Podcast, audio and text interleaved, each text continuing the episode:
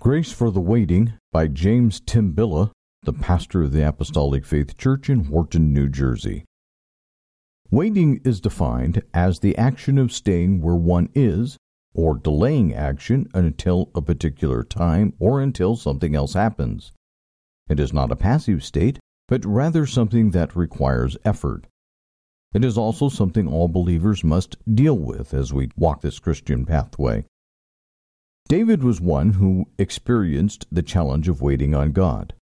Psalms 13, verses 1 and 2 says, How long wilt thou forget me, O Lord? Forever? How long wilt thou hide thy face from me? How long shall I take counsel in my soul, having sorrow in my heart daily? How long shall mine enemy be exalted over me? Here we see David asking the Lord the same question four times How long? He was tired of waiting.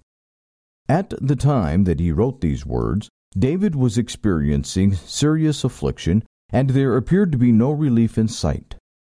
He had no advisers and was lonely. It seemed his enemy had triumphed over him. He wondered if God had forgotten him or was hiding his face from him. Overwhelmed, David presented his complaint to God through this prayer. Sometime later, David wrote the words of Psalm 27. In verse 14 we read, Wait on the Lord, be of good courage, and he shall strengthen thine heart. Wait, I say, on the Lord. This seems to be from a different David. The man who once questioned God, Why hast thou forgotten me? is now saying, Wait on the Lord. He even repeated it, Wait, I say, on the Lord. By the time he was writing this psalm, David had proved God. God had answered some of his prayers. The beginning of the psalm tells part of that story. The Lord is my light and my salvation. Whom shall I fear? The Lord is the strength of my life. Of whom shall I be afraid? David had seen God's deliverance and developed an implicit trust in him. Now he could recommend that others should wait on the Lord. At times, we might also feel as David did when he wrote Psalm 13, and we can find ourselves asking God, How long? Rest assured that the God who delivered David is the same today, and he will deliver us too. Some view waiting as being of minor importance, while others see it as a burden, or perhaps even a form of bondage. What we must understand is that when God allows a delay, it is for our well being. Rather than viewing it as something negative, we should ask God for the grace to wait as long as He sees fit. With the right perspective, we will understand that the time of waiting is a blessing and it will not be a discouragement to our souls. Why must we wait? God has reasons for allowing delays in our lives. David waited for deliverance from Saul for almost ten years, and during that time he learned to lean on God. God used those years to develop David's character and prepare him to be a good king. Not only that, but his difficult situations inspired many of the Psalms that today are a real encouragement to us. These are just a few of the reasons why God might have allowed an extended period of waiting in David's life. Abraham waited for his promised son for 25 years and he is now called the father of faith. During those years, Abraham gained a closer walk with God and ultimately was rewarded when God gave him his promised son, not an ordinary son, but one who would continue the lineage through which our salvation came. Another example is found in Deuteronomy 8 2, where we read, And thou shalt remember all the way which the Lord thy God led thee these forty years in the wilderness, to humble thee, and to prove thee, to know what was in thine heart, whether thou wouldest keep his commandments or no. Here we see that one purpose for the Israelites wandering in the wilderness was to humble them. God may use waiting as a way to refine us, and it can also be the strongest test of our obedience. Romans 11:33 declares, "Oh the depth of the riches both of the wisdom and knowledge of God! How unsearchable are his judgments, and his ways past finding out. There is a vast distance between God and man. God's ways are infinite, and therefore it is impossible for us to understand all the reasons for what He is doing. While it is good to seek to know the mind of God, we must also accept the reality that His ways are past finding out. We have to choose to trust Him, whether or not we understand. One thing we do know for sure is that God's intentions for us are good. Jeremiah 29:11 tells us that God wants to give us an expected end, which we know is an eternal home in heaven. Whatever else might be accomplished by our waiting, we can be sure that part of the reason is to help us arrive at that blessed goal. Tarrying in prayer. One type of waiting on God is to physically tarry before in prayer, something that can be extremely beneficial to us spiritually. We must continue in prayer until we receive salvation, sanctification, and the baptism of the Holy Ghost and fire. God does not have a set time requirement for receiving those three basic Christian experiences. We simply must continue to pray until we receive them. The same can be said for anything we need from God. We must keep praying until He answers. We can lose the blessing if we do not tarry long enough. In the Bible, we find examples of the importance of waiting for God to answer. Genesis 15 relates how Abraham had to wait for God to honor his sacrifice. A whole day passed, and it was late in the evening when God responded. In Genesis 32, we read about Jacob, who never gave up, but instead said, I will not let thee go except thou bless me. And eventually he received the answer. When we kneel before God in prayer, we should have the same determination. It will not always be easy to continue in prayer, but we can lean on God for strength. Though we may not know why the answer has not yet come, through prayer God can reveal to us if anything is lacking on our part. If we will do all we know to do and continue to wait on the Lord, He will certainly meet our every need. David shared some insight about tarrying in prayer.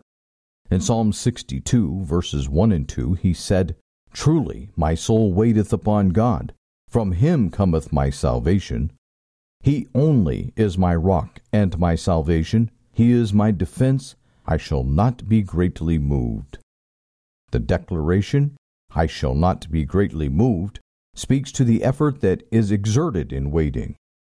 Without effort, the natural tendency is to be moved, to begin to doubt God, and to struggle spiritually. We must determine to keep our focus on God and His faithfulness.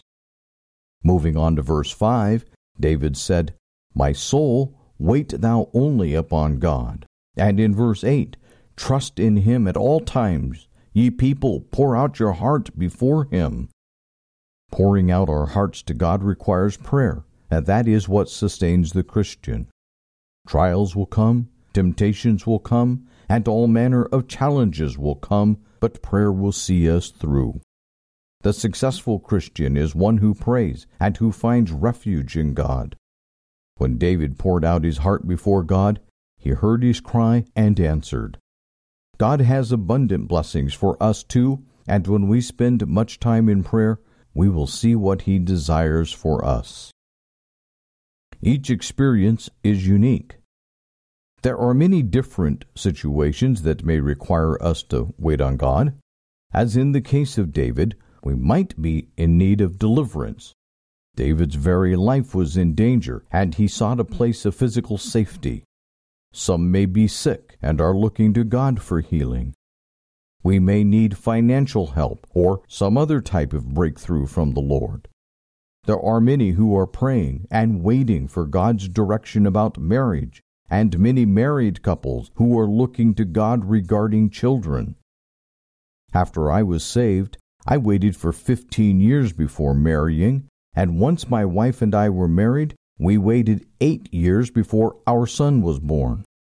At the point when we had been married for five years, I was struggling about what to do and finally decided to consecrate the whole matter to God. I prayed, God, you have blessed me and given me everything in my life. I have everything one needs, and it is just a child that I don't have, and I will never pray to you about a child again. It is done. There were still some difficult times following that prayer, but the matter was settled between the Lord and me. Three years later, when we were not expecting it, God gave us our son. I do not know why God chose that timing, nor how our lives might have been altered if the events had unfolded differently. We may never know why, but God always has a reason, and we trust Him. At times, God does let us understand the reason for waiting. That was the case recently when our family relocated to Wharton, New Jersey. In the United States, it takes an average of 45 days to process a loan application for a home. After looking and looking, we found a house that we liked, but delays caused our bank loan to expire two times, which meant we had to reapply twice. It was eight months before we moved to the home. However, during that eight month period, the price was significantly reduced. We ended up thanking God for the delay. Each case of waiting is unique. The case of David was different than that of Abraham. David waited for only 10 years and Abraham for 25, yet each produced the same result. God was glorified in their lives. Our experience will be unique as well. God has a plan for you, and He has a plan for me. He has reasons why we should wait, and there is a blessing for us when we do. The danger of rushing ahead. There is often a temptation to become anxious as we wait, in part because the enemy of our souls tries to convince us that our situation is terrible and that God will fail us. Often we may feel an urge to run ahead of God and solve the problems in our own way rather than waiting for His answer. King Saul is an example of the consequences of not waiting on God.